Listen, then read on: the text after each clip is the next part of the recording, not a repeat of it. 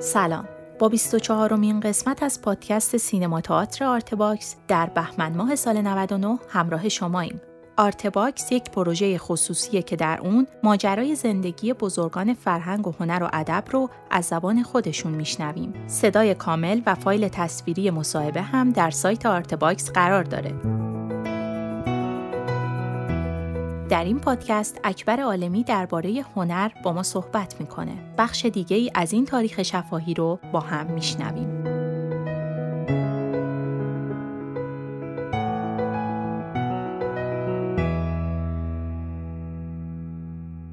اثر هنری موفق اونه که عامه مردم اونو بفهمن و خواص اونو تحسین کنن باید حالا بشینیم ببینیم کدوم یکی از آثار ارزشمند بودن الان یه دفعه یه فیلمی به یادم اومد به اسم کافه ترانزیت مال کامبوزیا پرتو. وقتی اینو نگاه می‌کردم میگریستم گریه می‌کردم.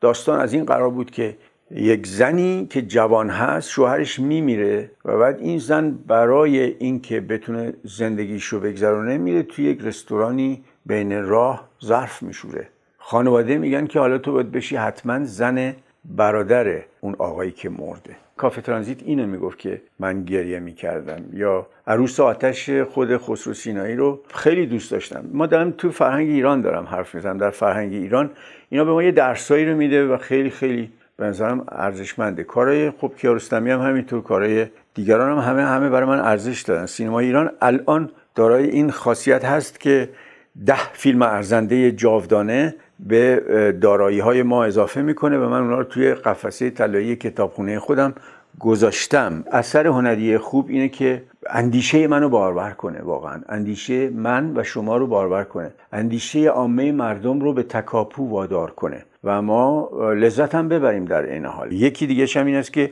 بعضیا میگن که باید حتما موضوع نوعی باشه. بعد من میگم که خب بله حرف شما درسته.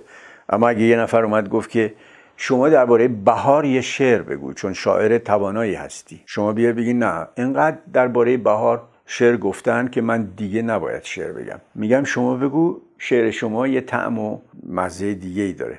بنابراین دیویستا دیویستا کلمه بیشتر نیست که دربارش ادبیات نوشته و سینما و تئاتر هم کار کرده. دوره مدرن رو نمیگم دوره قبل از مدرن رو میگم. یکی عشق یکی انتقام یکی حرس یکی نمی‌دونم فداکاری از این حرفای اینجوری. راجب مدرنیسم حرف نمی‌زنم. این است که شما اینا رو پیوند می‌زنین با هم دیگه از توش یه چیز جدیدی به دست میاریم من سریح و با اطمینان بهتون گفتم اون فیلمی که عموم مردم اون رو بفهمن و خواص اون رو تحسین کنن.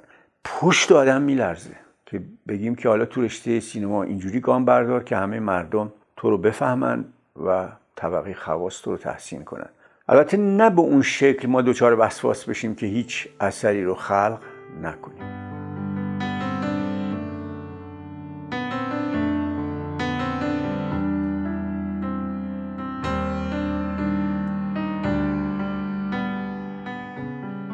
خیال و خلاقیت. اول خیال بعد خلاقیت و خلاقیت اصلا توی زبان انگلیسی هم عینا جملهش رو می‌تونم بگم ولی یه ذره تفاخر و تظاهر میشه اگر به شما بگم. ما به زبان فارسی از دانشجوها می‌پرسیم که جوهره یک اثر هنری چیه؟ همه جواب میدن خلاقیت. بعد میگیم که جوهره خلاقیت چیه؟ میگن خیال. میگیم که آیا این همه همون چیزی که باید بدونین؟ میگه که نه این سرمایه اولیه ما هست. ما وقتی خیال منجر میشه به خلاقیت و بعد خلاقیت منجر میشه به هنر توی این مسیر چند تا محمل دیگه هم هست که به ما کمک می‌کنه. یکی از دانشجوها پاسخ خیلی خوبی داد.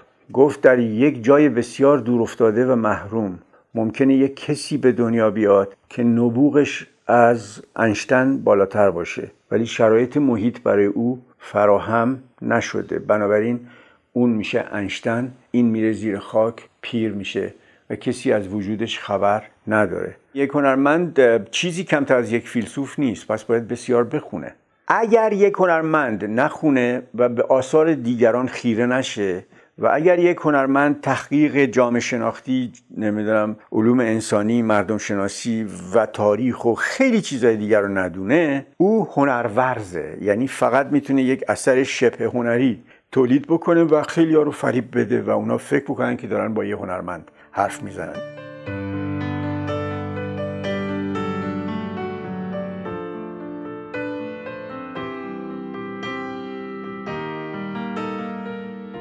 شما تو جایی از سینمای دینی و سینمای ایدئولوژیک صحبت کردیم ممکنه اولا تعریف تمایز این دو نوع سینما رو بگیم بعضی از تماشاگرها از همون اول می‌فهمن که این فیلم دینی نیست این فیلم ظاهر دینی داره و فیلمایی که ظاهر دینی دارند میگه از قدیم گفتن سخن که از دل براید لاجرم بر دل نشیند.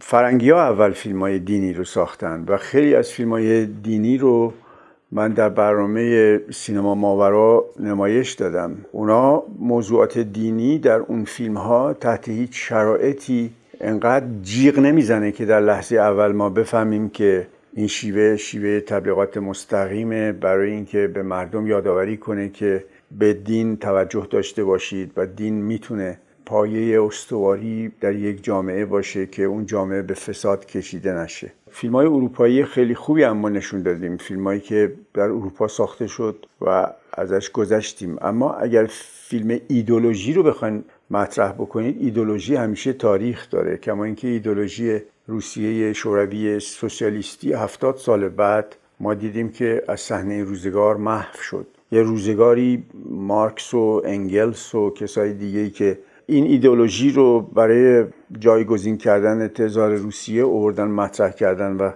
خیلی هم ناشیانه به نظر من این کار اتفاق افتاد.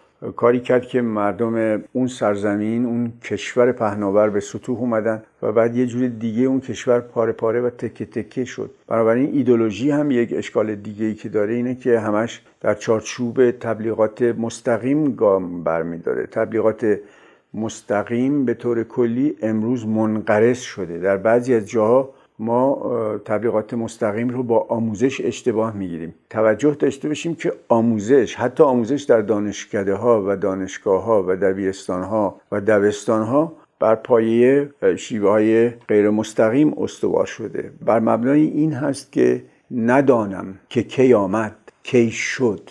نمی‌دونم که مهر این کتاب مهر این بیت شعر مهر این فیلم چجوری اومد و در روان ناخداگاه من تاثیر گذاشت و رفت و باورهای منو دگرگون کرد که ندانم که کی آمد کی شد. اون فیلم فیلم دینیه. با قصد اینکه مردم رو سوق بده به سمت واقعا باورهای دینی توجه به دین. منتها ایدولوژی اجازه نمیده که دین دیگری رو هم شما مطرح کنید. ایدولوژی میگه که همون دینی رو شما باید مطرح کنید که من به شما دیکته می‌کنم. در حالی که خداوندی که کائنات رو خلق کرده متعلق به یک جغرافیا از کره کوچک زمین نیست. متعلق به همه کائنات است. میسیس داتفایر رو اگر نگاه کنیم باور می‌کنیم که روزنامه ها نوشتند که به راستی هزاران هزار خانواده که در آستانه طلاق بودند بعد از دیدن فیلم میسیس داتفایر تجدید نظر کردن و برگشتن به زندگی خودشون. یا در مورد اعتیاد همینطور یاد بنابراین یادمون باشه اگر می‌خوایم تبلیغ مستقیم بکنیم باید بدونیم که تبلیغ مستقیم شباهت به نصیحت داره و ولتر 270 سال پیش گفته که اگر می‌خواهید کسی سخن شما رو گوش نکنه نصیحت کردن رو آغاز کنید. اما تبلیغ غیر مستقیم آموزش غیر مستقیم خیلی کار هنری ارزنده ای هست و به دل میشینه و ما نمی‌فهمیم. ندانم که کی آمد کی شد. این خیلی قشنگه. این اینو اینو بشیم با خودمون فکر کنیم که چجوری می‌تونیم روی صفحه تلویزیون ظاهر بشیم یا روی پرده سینما یه فیلم سینمایی بدیم بیرون که چند وچی باشه. یکیش مثلا در مذمت کارهایی باشه که هیچ مذهب و دینی در جهان اون رو نمیپسنده.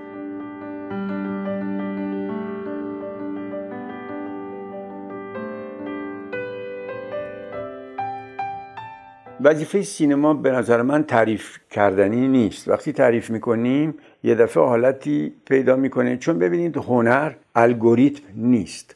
خود هنر رو فلاسفه این همه تعریف کردند. هیچ تعریفی جامع و مانع نیست. بنابراین در مورد هنر ما نمی‌تونیم مثل یک اطلاعیه نظامی بیان بگیم که این پاراگراف رو می نویسیم این باید هاست و این نباید هاست. متحری در یک کتابی که من اینو خیلی سال پیش خوندم حقوق زن در اسلام. یک صفحه داره که تو اون صفحه با من خیلی تونست ارتباط برقرار کنه. اونجا توی اون کتاب گفت که البته مال سالهای 1350 خورشیدیه. میگه یه مرد فوکل کراواتی که معلوم بود مستفرنگه و می‌خواد که با لباس روحانیت من یک مقدار شیطنتی بکنه که جنبه بی احترامی داشته باشه. به من گفت که میشه شما به ما بگین که می‌تونیم ایستاده غذا بخوریم. من خیلی مختصر گفتم بله می‌توانید. دوباره رفت اومد دوباره به جایی که مثلا صدا کنه منو به اسمی صدا کنه گفت حاج آقا می‌تونیم راه بریم و غذا بخوریم مثل کسایی که ساندویچ می‌خورن و راه میرن. من فهمیده بودم که این برای چی این سوالو می‌پرسه. گفتم بله می‌توانید. گفت می‌تونیم بشینیم و پامون دراز کنیم و نهار و غذا بخوریم. گفتم بله. خیلی کوتاه بهش گفتم بله. گفت که این آدم ول نکرد. هی اومد و رفت که تمسخر کنه هم لباس منو هم اندیشه منو که می‌دونست من روحانی هستم. آخر سر بهش گفتم می‌خوای بشین می‌خوای بیست می‌خوای راه برو می‌خوای دمرو باش می‌خوای پاتو دراز کن می‌خوای ملق بزن. هر کاری که می‌خوای بکنی می‌تونی غذا بخوری. آدم باش. این کلمه آدم باش من اینو از زبان پدرم شنیدم اول. آدم باش هزار و هزار و یک معنی میده. آدم باش. هر کاری دلت می‌خواد بکن. آدم باش. دیگه هر کاری که کردی درسته. در مورد هنر هم همینطوره. اون هنرمند باید به درجه ای رسیده باشه از تشخیص که ما بهش بگیم او آدم بزرگی است. دیگه هر کاری که بکنه عین عافیت.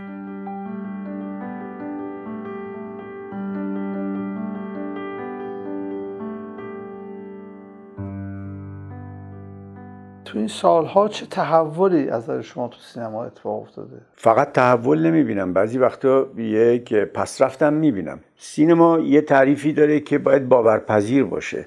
مثلا پسرفتی که من می‌بینم این است که زن و شوهر دارن با هم صبونه می‌خورن و باید باورپذیر باشه زنه با هجاب نشسته. این یک ضعفه. اما بزرگترین امتیاز امروز سینمای ایران که البته از اون ورم افتادیم چون ما همیشه در طول تاریخ یا از این ور پشت بون میفتیم یا از اون ور. می‌بینیم که سکس و برهنگی از سینمای ایران حذف شده و می‌بینیم خشونت. اینکه فیلم هایی رو ما می‌بینیم که کسی سیخ داغ یا یک میله تیز یا چاقو تو چشم یک کسی می‌کنه یا حلقه یک کسی رو از این طرف با یه چیزی مثل سرنیزه وصل می‌کنه به پس گردنش. سینما از این نظر پالایش شده که یکی خشونت. از اون حذف شده و یکی دیگه سکس از اون حذف شده. ولی زیاده روی داریم می‌کنیم که مثلا یک زن شوهر هم دیگه نمی‌تونن با هم بدون روسری صبونه بخورن با هم دیگه. اومدن در تلویزیون سالهای دور به یاد میارم یکی از دوستان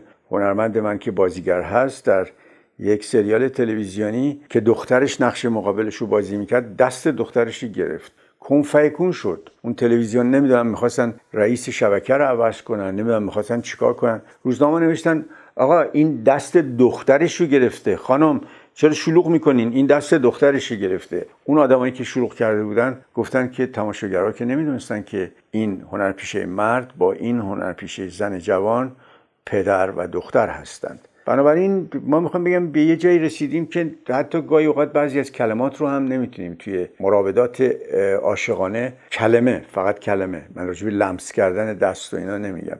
کلمه رو بیان کنیم. مثلا نمی‌تونه بگه عاشقتم خیلی دوستت دارم عزیز دلم. وقتی به چشمای تو نگاه می‌کنم مثل اینکه رو ابرا هستم. اینا رو دم دم بدم نامزدا تو نامزد بازی به هم دیگه میگن. اگر جنبه باورپذیریه پس چرا نمی‌تونیم بگیم اینو؟ گناه اگر اینو بگیم. به هر حال باید متوجه باشیم که در روزگار و زمانه ای هستیم که تمام پیام رسانه های گروهی جمعی و و و و اینا دنیای ما رو زیر رو کردن و باید بپذیریم که حتی فتواها رو تغییر بدن. می‌دونین چی می‌خوام بگم؟ یعنی بازنگری کنن توی فتواها. الان کیانوش عیاری یه فیلمی داره که این فیلمش رو اجازه ندادن. به نظر من این سلیقه‌ایه. به نظر من خیلی سلیقه آیا احمد رضا درویش که اصلا برخواسته از خود انقلابه او باید فیلم بسازه و فیلمش رو برن از روی پرده های سینما بیارن پایین؟ یا فیلم هایی رو که خود پسر آقای جنتی وقتی وزیر ارشاد بودن پروانه بدن و بعد یه تعدادی انقدر کاسه داختر از آش بشن و تندرو باشن که اون فیلم ها رو برن بیارن پایین؟ من نمی‌دونم که اصلا با خود سینما سر ستیز هست. یعنی سینما پارادیزو رو باید در نظر بگیریم. چون توی سینما پارادیزو نگاه می‌کنیم می‌بینیم که خود کاردینال ها و اسقف های واتیکان با توجه مردم به سینما مشکل دارن و احساس می‌کنن که این جامعه ای که باید بیاد بشینه روی صندلی های کلیسا و به موعظه کشیشا گوش بده اینا بلند میشن میرن کشتی تایتانیک نگاه می‌کنن. کشتی تایتانیک یکی از ضعیفترین فیلم های تاریخ سینماست ولی دو میلیارد مخاطب داشته. می‌دونی سر آدم گیج میره. حضرت مسیح علیه السلام در آن واحد که حرف می‌زده نمی‌تونسته بیشتر از 300 نفر مخاطب داشته باشه. صدای او نمی‌رسیده. و بعد یه دفعه نگاه می‌کنیم می‌بینیم که در ورزش ورزشی که امروز دیگه شده یک علم شده یک اقتصاد شده یک صنعت یه ورزش دیگه. اصلا اون ورزشی نیست که من بچه بودم مثلا بیان بگن که شما دنبل بگیر ورزش کن نرمش کن این حرفا. ورزش حرفه‌ای یه دفعه می‌بینیم میلیاردها پول جابجا می‌کنه. این ورزش ناگهان چهار میلیارد چهار میلیارد مردم کره زمین رو میخوب می‌کنه پای تلویزیون. خب واتیکان خیلی دلش می‌خواد که یک صدم این تعداد بلنشن بیان اونجا. یعنی اره می‌کردن آدم ها رو در دوران قرون وسطا. دادگاه های تفتیش عقاید حکم می‌دادن که زنده زنده این آدم باید در آتش سوخته بشه که نمونه رو توی جای مختلف دیدیم توی فیلم جوردانو برونو هم دیدیم که در میدان کمپو دیفیوری وسط خود روم که الان شده الان شده زیارتگاه عاشقانه حضرت مسیح علیه السلام اونجا میان و زنده زنده جوردانو برونو رو که خودش یه کاردینال تراز اول بوده توی واتیکان به جرم یه چیز خیلی ساده خیلی ساده. بهش میگن تو باید که همین الان استغفار کنی توبه کنی و بگویی که آن چیزی رو که گفتی توبه می‌کنم. چیزی نگفته بوده گفته بوده که جهان ما لایتناهی است و کهکشان انتها ندارد. اصلا عظمت پروردگار رو گفته بوده. کلیسا باش چپ میافته. چرا؟ برای اینکه قبل از اینکه جوردانو برونو بیاد این حرف رو بزنه گفته بودن که واتیکان مرکز زمین است و زمین مرکز کائنات است. پس کسی که توی واتیکان نشسته اینه اینه اینه اینه. خیلی مسائل ایجاد کرده سینما در دنیا. همیشه تونسته جنگ ها رو تموم کنه تونسته بر افکار عمومی مردم جهان تاثیر مثبت بذاره تونسته گاهی اوقات تخریب کنه. به نظر من سینما یه پدیده است که باید در کشور خود ما بازنگری بشه و دوباره نگاه کنیم از قدرت سینما به معنی درست استفاده کنیم و به هیچ عنوان در تقابل با سینما نباشیم سینما می‌تونه ما رو به درست اندیشی هدایت کنه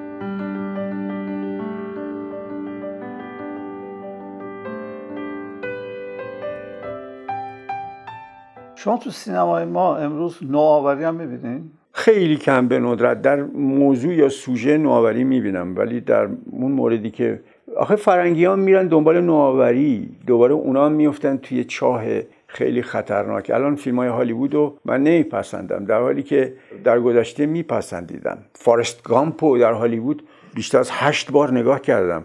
فارست گامپ یه فیلم بسیار بسیار پاک و یه جوری از نگاه مسیحیت مقدسه. الان نمی‌بینم نوآوری به اون معنا. علتش هم این است که کارگردانایی که دیر اومدن می‌خوان زود برن. سینمای ما الان تو دنیا چه جایگاهی داره نظر شما؟ از دید جهانیان زمانی جایگاهی داره که به ما در زنجیره فروش جهانی نوبت بدن. چون می‌دونین به سرعت بهتون میگم تولید هر اثری یک کهکشانه.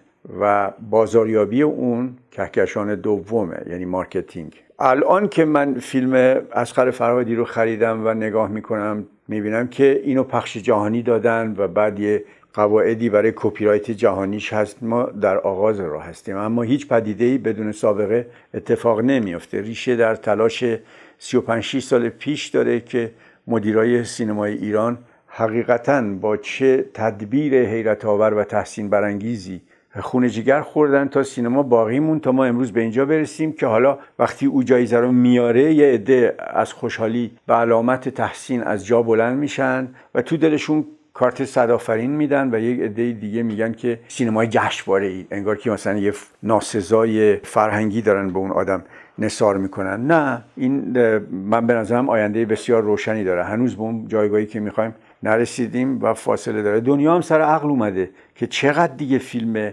خشن چقدر فیلمی که موضوعش سکس باشه مطرح می‌کنین. اما سینمای ایران بیشتر اون سینمایی که بخش ارزنده هست. به انسان و شناخت زوایای ظاهر و پنهان انسان می‌پردازه.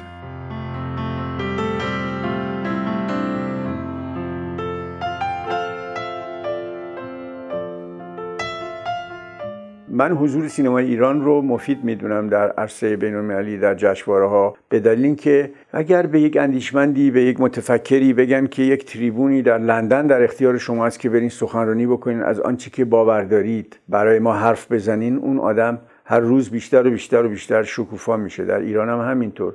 کسانی که در این خاک نفس می‌کشن قد کشیدن مهاجرت نکردن اینها انسانهای چند وچی هستن. می‌دونن که باید فیلم بسازن برای زائقه هموطنان خودشون. می‌دونن که باید فیلم بسازن برای زائقه جهانیان. من یه حرفی می‌زنم که دلم می‌خواد این مورد توجه قرار بگیره. وقتی فیلم اسخر فرهادی یا هر فیلم دیگه شبیه به اون در جشنواره های جهانی گل می‌کنه این داره به دنیا یه خبری میده که ماها کپرنشین نیستیم ماها زاغ نشین نیستیم ماها آدمایی نیستیم که به نون شبمون محتاج باشیم. یا مثلا آسفالت برای ما یک آرزو بوده باشه یا اینکه مثلا دبیرستان نداریم دبستان نداریم بیمارستان و دانشگاه نداریم. این فیلم داره خبر از خیلی چیزا میده. میگه اینا ورزش دارن اینا سینما دارن. پس بنابراین تمام اون چیزایی که برای یک جامعه استوار نوین امروزی ماها داریم حرفشو می‌زنیم. اینا دارن. بنابراین جلوی رفتن این فیلم ها رو به جشنواره های خارجی نه تنها نباید بگیریم بلکه باید تشویق کنیم و از قبولی اونها همون جوری که مادر بزرگ من پای سجاده نماز وقتی که رضازاده وزنه سنگین رو برد بالا این پیرزن نه وزن برداری می‌دونه چیه نه ورزشکاره. یه دفعه همینطوری دستش رو با چادرش برد بالا گفت خدایا شکرت.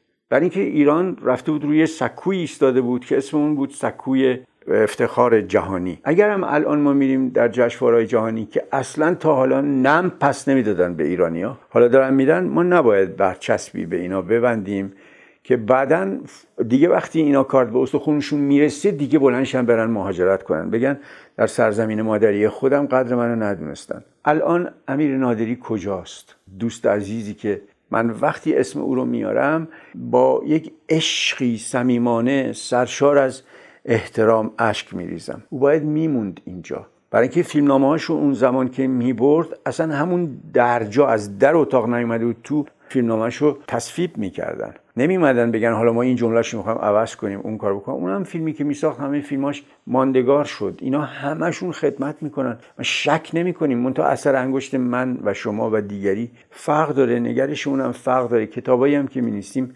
شکل همدیگه نیستن.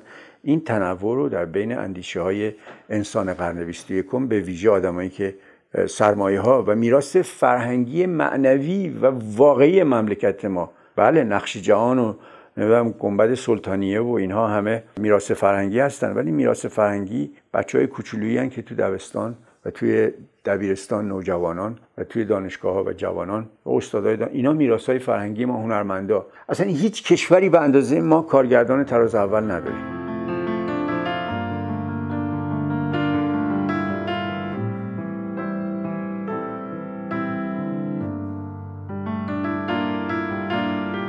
در مجموع سینما به شما چی داده و شما به سینما چی دادید من به سینما هیچی نتونستم بدم ولی سینما به من اندیشیدن رو یاد داده. بعضی وقتا مثلا فیلم رو که نگاه می‌کنم انقدر این فیلم ها چند وچی هستن که ساعتها درباره اونا فکر می‌کنم و هی جمله ها رو هی مرور می‌کنم. مثلا دالای لامای 14 رو وقتی نگاه می‌کنم یا مثلا سینما پارادیزو رو که نگاه می‌کنم میرم اونا به من دادن. اصلا من چیزی به اونا ندادم. سینماگرا به یک دلیل تاج سر من هستند به این دلیل که امروز سینماگران تراز اول شانه به شانه فلاسفه اندیشمندان و فیلسوف ها گاه یک گام جلوتر و گاه شانه به شانه یا یک گام عقبتر.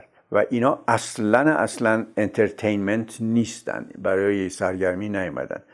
برای اندیشیدن آمدند. سینما رو به این گونه من نگاه می‌کنم و دلم می‌خواد همه ابنای بشر به سینما به عنوان همون نگاهی ببینن که ما به کتاب نگاه می‌کنیم. کتاب چقدر این ده ها برابر صدها برابر از کتاب قدرتش بالاتره. برای اینکه فرهنگ بسری فرهنگ شفاهی برای اینکه بهتر حرف خودم بتونم ثابت بکنم میگم که کتاب جنایت و مکافات اینجا کنار دست منه فیلم جنایت و مکافاتم اون بره به برادرم که رشتهش مهندسی ساختمانه میگم تو کدوم می‌خوای؟ خیلی قابل پیش بینی کاملا قابل پیش بینی میگه که من می‌خوام فیلم رو ببینم که حوصله کتاب خونه ولی از آدمایی که متفکر هستن وقتی اینو می‌پرسم دو پاسخ متفاوت میشنوم. آدمایی که رشتهشون به علوم انسانی و به هنرهایی که وابسته به علوم انسانی هستن به ما میگه من می‌خوام اول جنایت و مکافات رو بخونم بعد فیلم رو ببینم.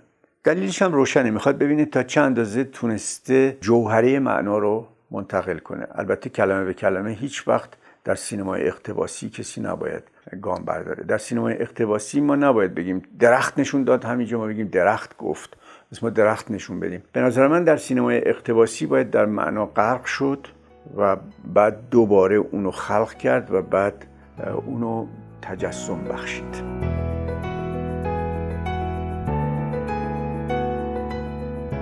ممنون از همراهیتون اون چه که شنیدیم قسمت 14 و 15 مصاحبه تصویری با اکبر عالمی در سایت آرتباکس بود. تهیه کننده پروژه فخرالدین انوار، همکاران این قسمت حسین سلامت و آزاده نوزاد مقدم، تولید پادکست زهرا بلدی و پرهام وفایی. ضبط در استودیو پاییز. در قسمت بعدی هم اکبر عالمی درباره هنر با ما صحبت می‌کنه. من زهرا بلدی هستم و خوشحال میشم که آرتباکس رو به هنر دوستان معرفی کنید.